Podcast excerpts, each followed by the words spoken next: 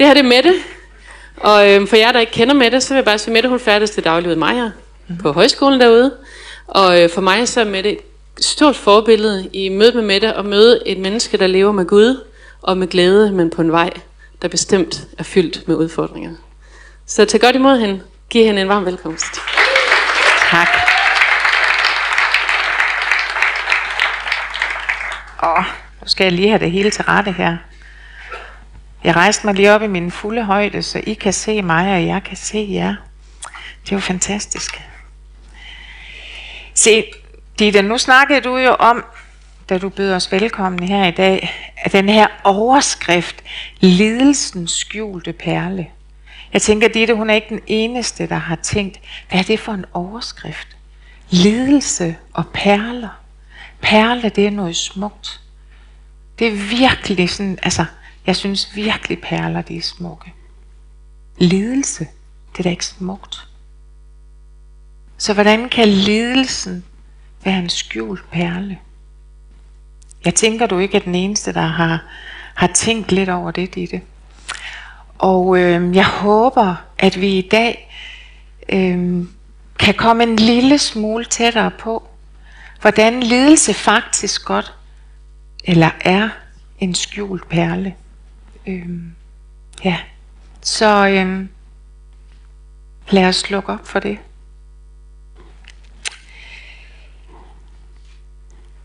Vi slynger om os med sætninger, som vi har hørt og som vi tænker er rigtige.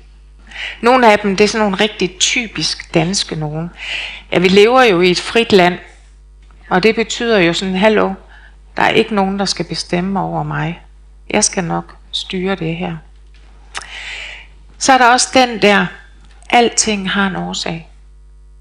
Der er rigtig mange, der tænker, at det, der sker i vores liv, det er der en årsag til. Både det gode, og det, der er lidt træls.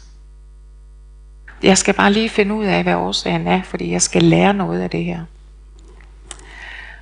Og så er der den her. Nu skal jeg se, om jeg kan finde ud af det her. Er det den? Nej, jeg skal jo lige tænde den først. Og så hjælper det nok lidt. Så, nu siger den noget. Ja, Gud vil ikke give dig større byrder, end du kan klare. Den er jeg sikker på, at vi er rigtig mange, der har hørt. Hvad tænker du om det? Gud vil ikke give dig større byrder, end du kan klare. Tænker du det rigtigt? Eller tænker du det forkert?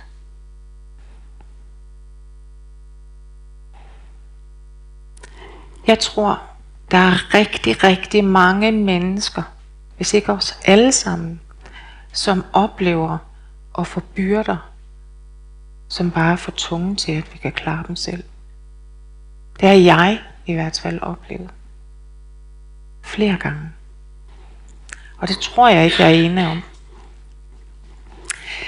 Sidste søndag, der startede Rune det her fantastisk emne op med lidelsens skjulte perle. Øhm, han havde fokus på, hvorfor oplever vi lidelser. For en ting kan vi være helt, helt sikre på.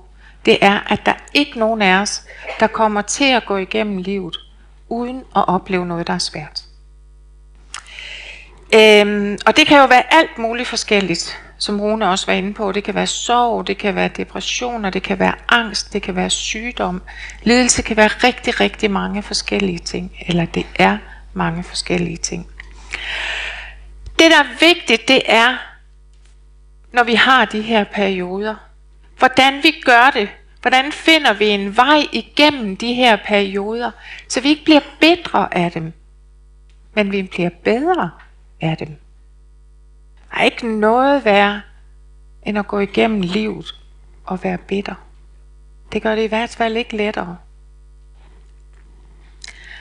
Ofte så beder vi Gud om at hjælpe os ud af det, vi står i. Og her i torsdag, som vi lige hører, det har jo været en fantastisk uge her i kirken, øhm, der var der healing room her i kirken. Og der var sket rigtig, rigtig mange mirakler. Og det var fantastisk. Det var dejligt. Som vi hørte, så var der flere, der gik herfra at være helbredt. Men jeg ved også, der var nogen, der gik herfra uden at være helbredt. Blandt andet mig selv. Og jeg tror, at nogen gik hjem med det spørgsmål. Hvorfor Gud? Hvorfor? Hvorfor ikke mig? Hvorfor blev jeg ikke helbredt? Du er jo miraklernes Gud.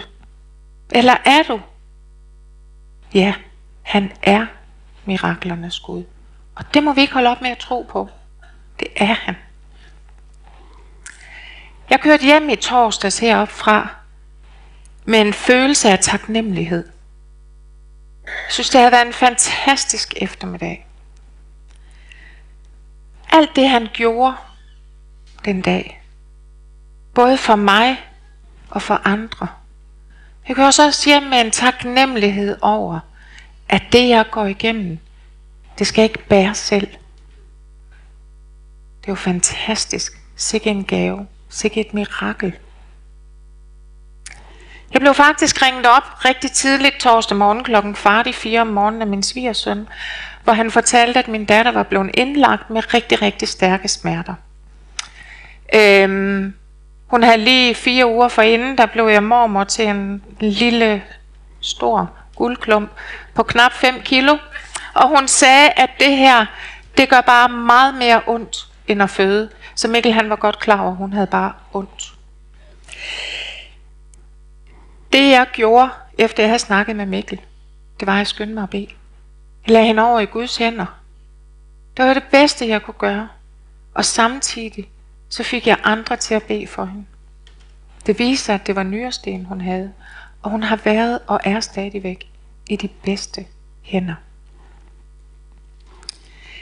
Vi oplever alle sammen bump på vejen. Det kan ikke undgås. Store og små bump på vejen. Men det vigtigste, det er, hvad for nogle støddæmper vi har. Jeg kan love jer for én ting. Vi har den aller, aller bedste støddæmper. Og det er Jesus. Der findes ikke nogen bedre. Men inden vi beder om Gud om at hjælpe os ud af det her, vi skal ikke stoppe med at bede om helbredelse og stoppe med at bede ham om at få os ud af det, vi står i hver især. Så inviterer ham ind i det, du går igennem. Bed ham om at komme ind. Så i stedet for at have fokus på, at han skal få det væk. Fordi så vil du løbe ind i rigtig, rigtig mange skuffelser hen ad vejen, hvis det ikke bliver fjernet. Så bed ham om at komme med ind i lidelsen. Tag ham med på din rejse, på din vandring. Og det er det, vi skal have fokus på i dag.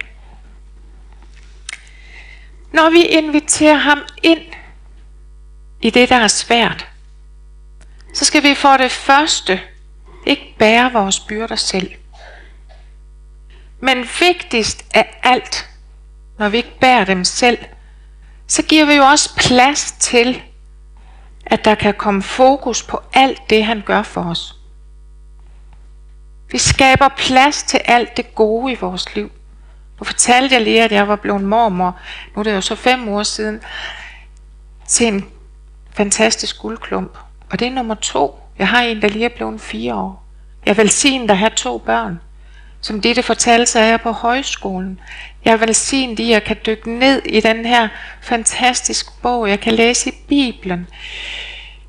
Jeg kan være her i kirken. Jeg kan være med i det fællesskab, der er her. Hvor er jeg velsignet med rigtig, rigtig mange ting.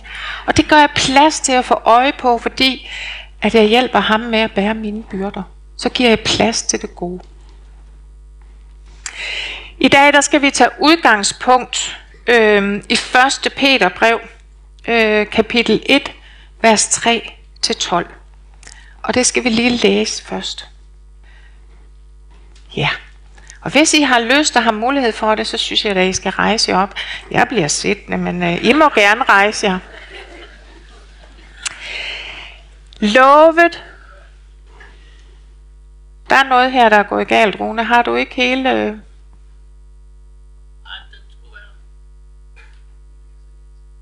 Jeg læser det lige. Jeg har ikke selv lavet powerpointen, der afslørede jeg mig selv, da jeg sagde, der er noget, der er gået galt her, Rune. Lovet være Gud, vor Herre Jesus Kristus, Fader, som i sin store barmhjertighed har genfødt os til et levende håb ved Jesu Kristi opstandelse fra de døde. Til en uforgængelig og ukrænkelig og uviselig arv, der ligger gemt i himlen til jer, som er Guds magt ved troens besvær til en frelse, der holdes rede til at åbenbares i den sidste tid. Der skal I juble, skønt de nu en kort tid, hvis det skal være, må lide under prøvelser af mange slags. For at jeres tro, der er mere værd end det forgængelige guld, der dog prøves i ild, skal stå sin prøve og blive til pris og herlighed og ære, når Jesu Kristus åbenbares. Ham elsker I uden at have set ham. Ham tror I på uden at have set ham. Men I skal juble med en uudsigelig, forklaret glæde, når I kommer frem til troens mål, jeres sjæls frelse. Amen. Hov. Ha, ha, ha, der blev I snydt. Fordi nu kommer der jo lige lidt mere.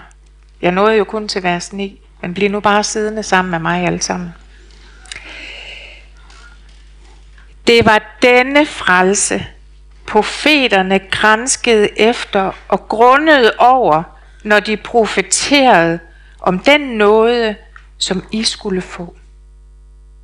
De grundede nemlig over, hvornår og hvordan den tid ville komme, som Kristi ånd i dem pegede på, når den forudvidnede om Kristi lidelser og den herlighed, som skulle følge. Det blev åbenbart for dem, at det ikke var sig selv, men jer. De tjente med profetier om alt det, som nu er forkyndt for jer af dem, der ved Helligånden, sendt fra himlen, har bragt jer evangeliet. Alt det, som englene begærer at få indblik i. Amen. Fantastisk. Peter han henvender sig til folk, som lider. Han henvender sig til forfulgte kristne. Og som vil komme til at gå igennem mere lidelse. Det han gjorde, det var, at han opmuntrede dem til at holde fast ved troen. Hold fast ved Jesus Kristus. Selvom de meget let og meget forståeligt kunne fristes til at give slip, fordi så ville de undgå forfølgelse. Men han opmuntrer dem til at holde fast. Ligesom dem er det også en måde, som vi ofte reagerer på. At vi kan fristes til at fjerne os fra Kristus, når vi går igennem lidelser, når det er svært. Vi kan endda måske fristes til helt at miste troen på ham. Jeg har rigtig ofte fået spørgsmålet, hvordan kan du være så stærk i din tro med alt det, du skal gå igennem? Jeg oplevede tilbage i 2012 et voldsomt sygdomsforløb, hvor jeg inden for et døgn mistede førligheden og fik sværere og sværere ved at trække vejret. Om natten, tidligt om morgenen, der blev jeg overflyttet øh, fra Åben Rå, nej, passer ikke, fra Sønderborg sygehus til Odense, øh, til intensiv. Og øh, næste dag, der blev jeg lagt i respirator. Øh, jeg kunne ingenting. Jeg lå som i en skal inde i mig selv. Jeg kunne høre, og jeg kunne forstå alt, hvad der blev sagt. Jeg kunne ingenting. Jeg kunne ikke bevæge mig. Jeg kunne ikke engang åbne mine øjne kunne ikke trække vejret. Intet kunne jeg. Jeg nåede lige kort og øh, kom ud af respiratoren. Stille og roligt blev det sådan bedre. Jeg begyndte at kunne kommunikere først med mine øjne, og øh, et blink var ja, og to var nej. Og sådan stille og roligt kom jeg så også ud af respiratoren, og jeg nåede at være ude af den i øh, knap et døgn. Så fik jeg en lungeemboli, der gjorde, at jeg fik fire hjertestop. Og i halvandet døgn, der var der ikke nogen, der troede på, at jeg ville komme tilbage til livet.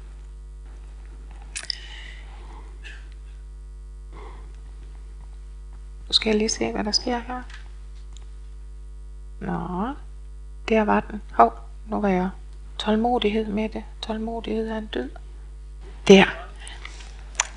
Sådan så jeg ud derefter. På det tidspunkt, der kan jeg øh, holde øjnene åbne, og jeg kan tale.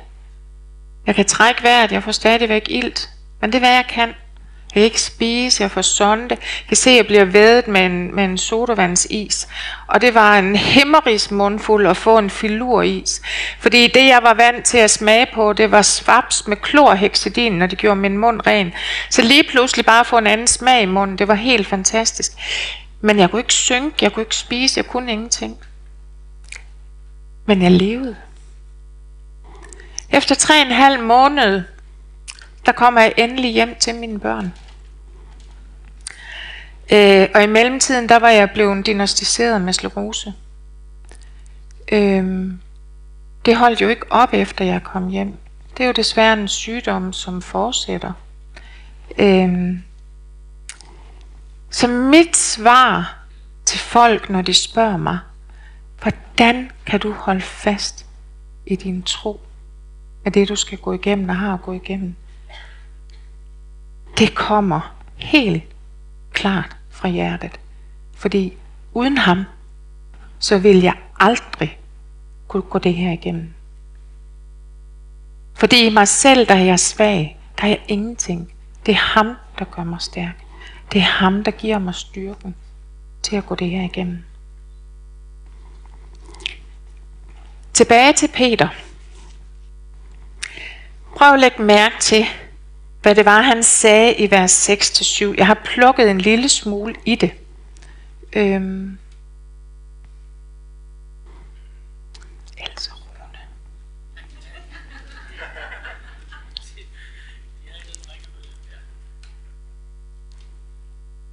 Jeg ser lige, om den kommer her.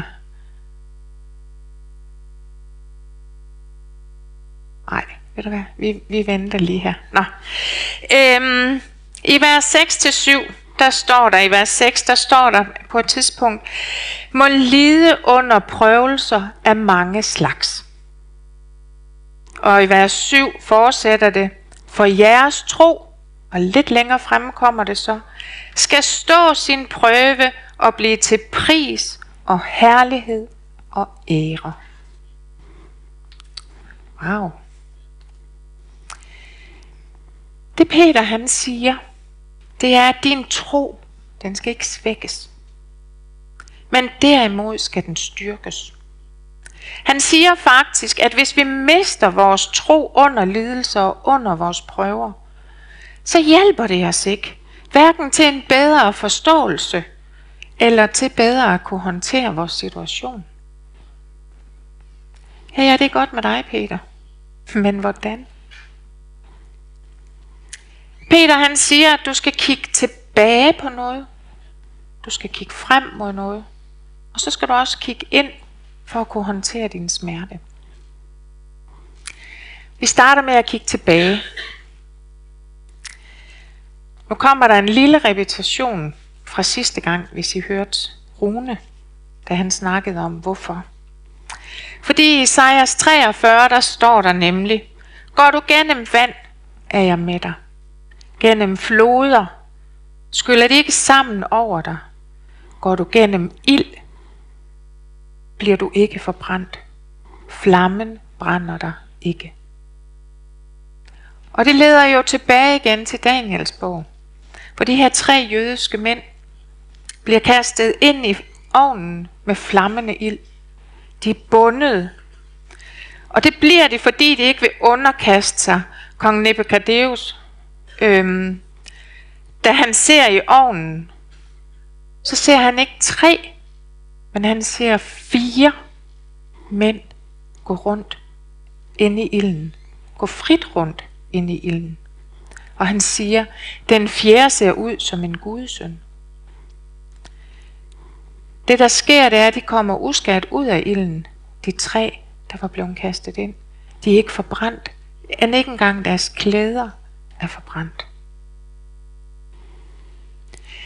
Lidt før Isaias 43, nemlig Isaias 41, der står der, Frygt ikke, for jeg er med dig.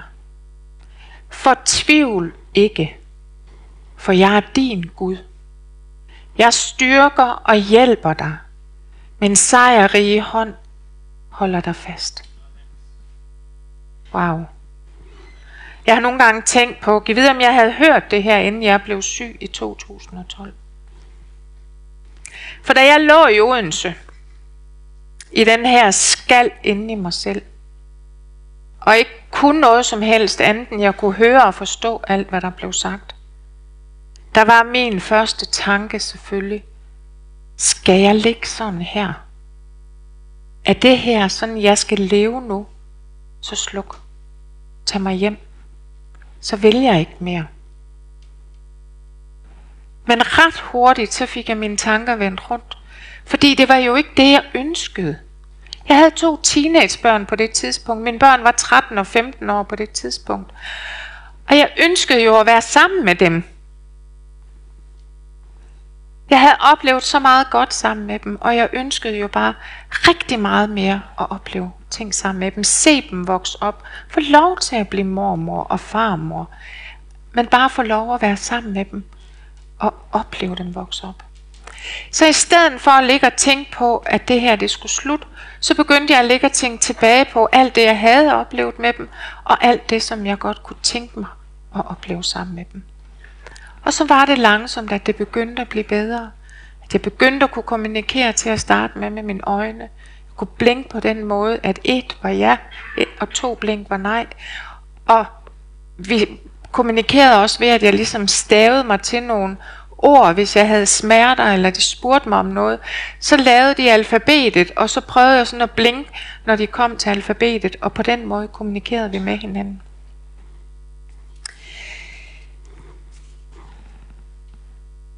Han har aldrig nogensinde givet os et løfte om, at vi ikke skal gå igennem ild og vand.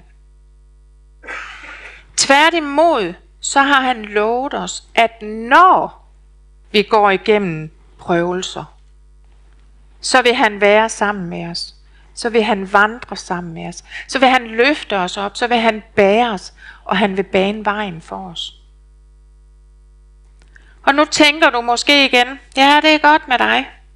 Men hvordan ved jeg, at det er sandt, at han vil gøre det? Hvordan kan jeg stole på det? Hvordan kan jeg tro på det? I det, som du måske står i lige nu, som kan være rigtig svært. Og det ved vi fra det nye testamente. Det ved vi fra korset. Det vidner om, hvor langt Gud han er villig til at gå for os. I vers 10 i Peters brev, der stod der, det var denne frelse, profeterne grænskede efter og grundede over, når de profeterede om den måde, som I skulle få, eller den noget, som I skulle få. De grundede nemlig over, hvornår og hvordan den tid ville komme, som Kristi ånd pegede på, når den forud vidnede om Kristi lidelser og den herlighed, som skulle følge. Her der taler Peter om de profeter, som Esajas, som forudsagde Jesu lidelse, og den nåde, som vi vil komme til at modtage. Vi har en Gud, som bliver sårbar, som lider, som endda dør. Hvad ser du på korset, når du kigger på det? Uretfærdig lidelse. En far, som mister sin søn. Når vi lider, og når vi råber, hvorfor? Hvorfor? Så prøv at kigge på korset. Jesus han råbte også hvorfor. Han har lidt meget mere, end nogen af os kommer til. Han ved, hvad det vil sige at lide. Han blev ikke kun straffet fysisk, men han oplevede faktisk det, som vi måske skulle have oplevet. Og han oplevede adskillelsen fra sin far. Hvad sker der, hvis vi siger til folk, jeg ønsker ikke at have fællesskab med dem eller med dig. Jeg ønsker ikke, at du skal have kontrol over mit liv. Selvfølgelig alt efter, hvem det er. Men oftest så vil man måske tænke, nej, men okay, så må vores veje jo skilles her. Så må du have det godt. Og så skilles vi ad. Vi ønsker ofte selv at have kontrollen. Og nogle gange ej heller Gud skal have kontrol over vores liv. Og konsekvensen af at forlade Gud, det er, at vi mister lyset. Jesus han blev revet væk fra sin far. Han oplevede den her adskillelse for vores skyld. For dig og for mig. Hvis vi ser på korset og spørger, hvorfor kan du tillade lidelse og smerte? Så kan korset ikke give os et svar.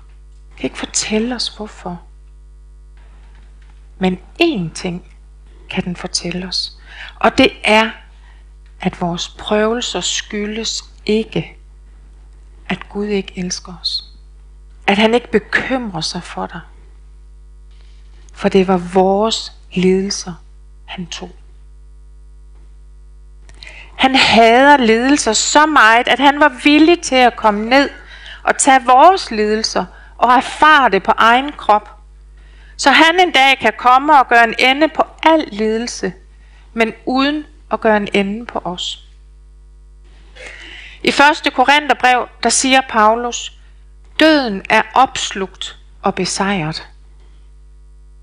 Opslugt. Hvad vil det sige at være opslugt? Det er ikke væk. Det er opslugt. Og det er taget med ind i en sejr. Det er ligesom når vi spiser noget, så er det inde i os. Men hvad mener Paulus, når han siger, at døden er opslugt og besejret? Jeg prøver at give jer et eksempel, som jeg håber, I virkelig kan bruge til noget. Da jeg blev syg, inden jeg sendte mine børn i skole der om, eller passer ikke, øh, fordi var, det var sommerferie, men inden jeg sendte mine børn afsted der om morgenen, Louise hun havde sommerferiejob og skulle tidligere afsted, så siger jeg til hende, som jeg altid siger til mine børn, jeg elsker dig, og kan du have en rigtig dejlig dag. Øhm, og sådan en teenager, ja ja mor, det ved jeg godt, det siger du jo hver evig eneste dag til mig. Ikke? Og så tog hun afsted. Næste gang hun så mig, der lå jeg i Odense i en respirator og kunne ikke kommunikere med hende. Og det hun sagde, det var, hvis det havde været slutmor der, det sidste jeg havde hørt fra dig, det var, at du elskede mig. Og jeg har altid haft det sådan, jeg har aldrig hørt mine forældre sige, at, forældre sige, at de elsker mig. Men mine børn skulle aldrig være i tvivl om, at jeg elskede dem. Og hun sagde, at det var det sidste, jeg hørte. Det var, at du elskede mig. Så nu, der har det en helt vildt, en helt anden værdi, når vi siger det. Det er blevet meget, meget stærkere. Når vi fortæller hinanden, at vi elsker hinanden. Og det gælder ikke kun mine børn, det er også min svigersøn. Det er, det er blevet meget, meget mere stærkere, når vi siger det. Netop fordi følelsen af, at vi havde mistet hinanden, den var blevet opslugt. Og nu er følelsen af, at vi har hinanden, bare blevet så meget stærkere. Så hvis Jesus genopstandelse skete, og det gjorde den, det er jeg jo ikke i tvivl om, så kan vi se frem til at genopstå. Og så vil vores lidelser, smerte, angst, eller hvad det er, du går igennem, blive opslugt til den tid. Og derved der bliver det en endnu stærkere oplevelse af frihed, end hvis vi ikke havde oplevet de prøvelser, vi går igennem.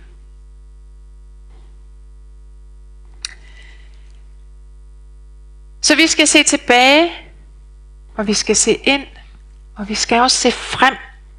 Vi skal se frem mod et levende håb. Og i vers 12, der skriver Peter, det blev åbenbart for dem, at det ikke var sig selv, men jer, de tjente med profetierne, om alt det, som nu er forkyndt for jer af dem, der ved Helligånden, sendt fra himlen, har bragt jer evangeliet. Alt det, som englene begærer at få indblik i. Englene, de ser ind i evangeliet. Hvordan kunne Jesus holde lidelsen ud? I Hebræerbrevet, der står der, Hvorfor den glædes skyld, der venter ham? For den glædes skyld, der venter ham. Hvad var hans levende håb i det her? Ja, det er et godt spørgsmål. Hvad kan det måtte være? Hvad kan være hans levende håb? Måske var det at blive genforenet med sin far op i himlen. Men hvad var det, der fik ham ned på jorden og gå igennem alle de her lidelser? Hvad var hans håb? Hvad var det, han kunne tænke på, som han ikke allerede havde oppe i himlen? Esajas 53 siger, efter sin lidelse ser han lys, mættes ved sin indsigt. Det er et fantastisk skriftsted. Hvad kunne gøre uskyldig lidelse det hele værd? Han fortsætter i 53 med, Min tjener bringer retfærdighed til de mange. Du, du var hans levende håb. Det eneste han ikke allerede havde op i himlen, det var dig.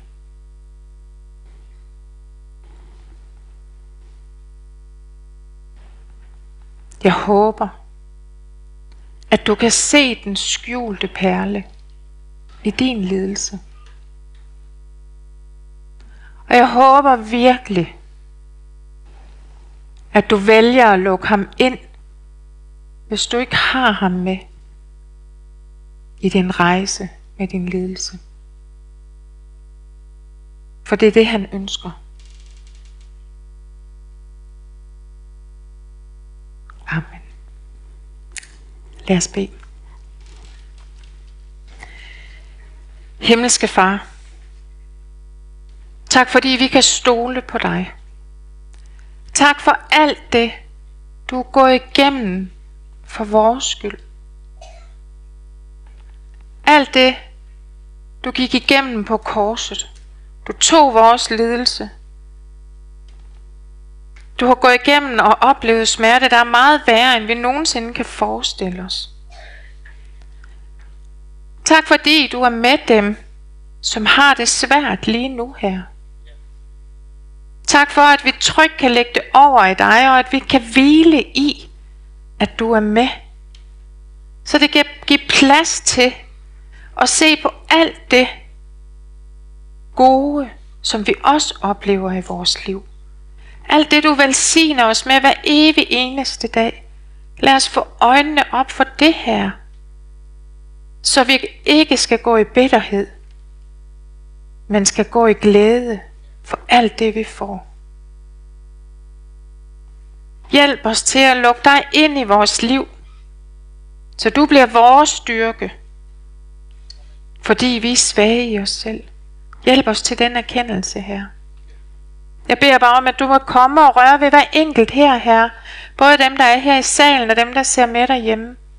Og at du vil løfte deres byrder, og du vil gøre det lettere for dem her. og du vil velsigne dem rigt. Det beder jeg om i dit eget navn, i Jesu Kristi navn. Amen.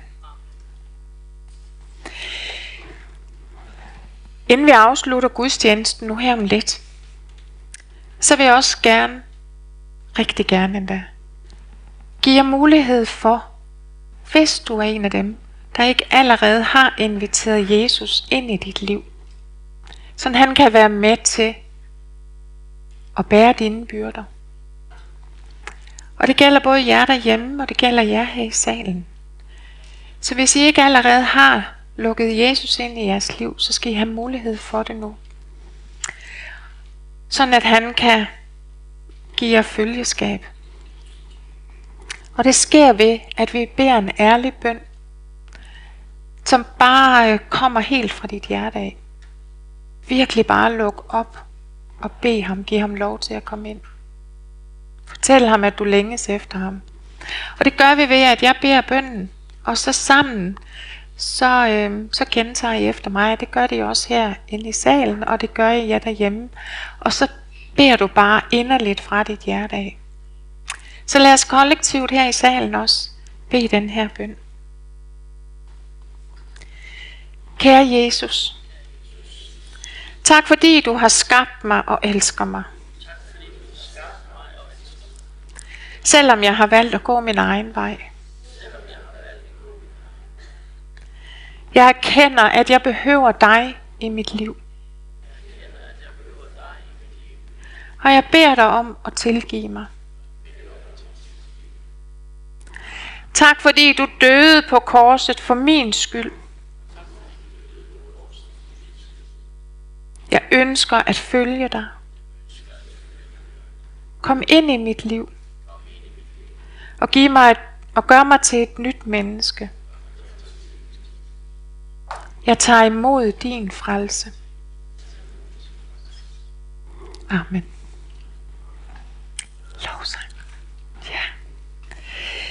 Hvis du har bedt den her bøn for første gang, og øhm, ja, har sagt ja til at lukke ham ind i dit liv, så vil vi rigtig gerne her for kirken af hjælpe dig godt på vej i at vokse i troen på Jesus Kristus. Og velsign dig i den beslutning, du har taget nu her. Og i den fantastiske rejse, som venter dig. Du kan godt glæde dig.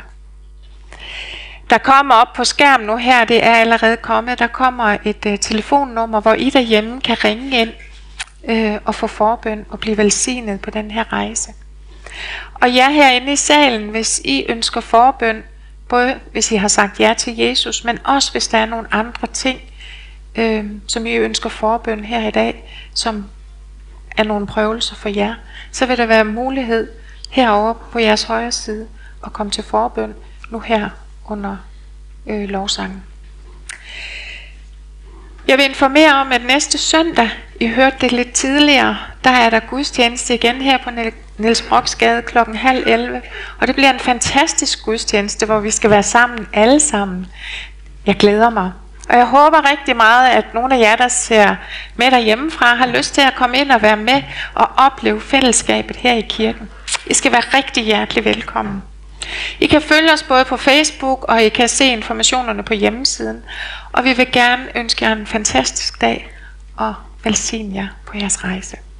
Tak for i dag.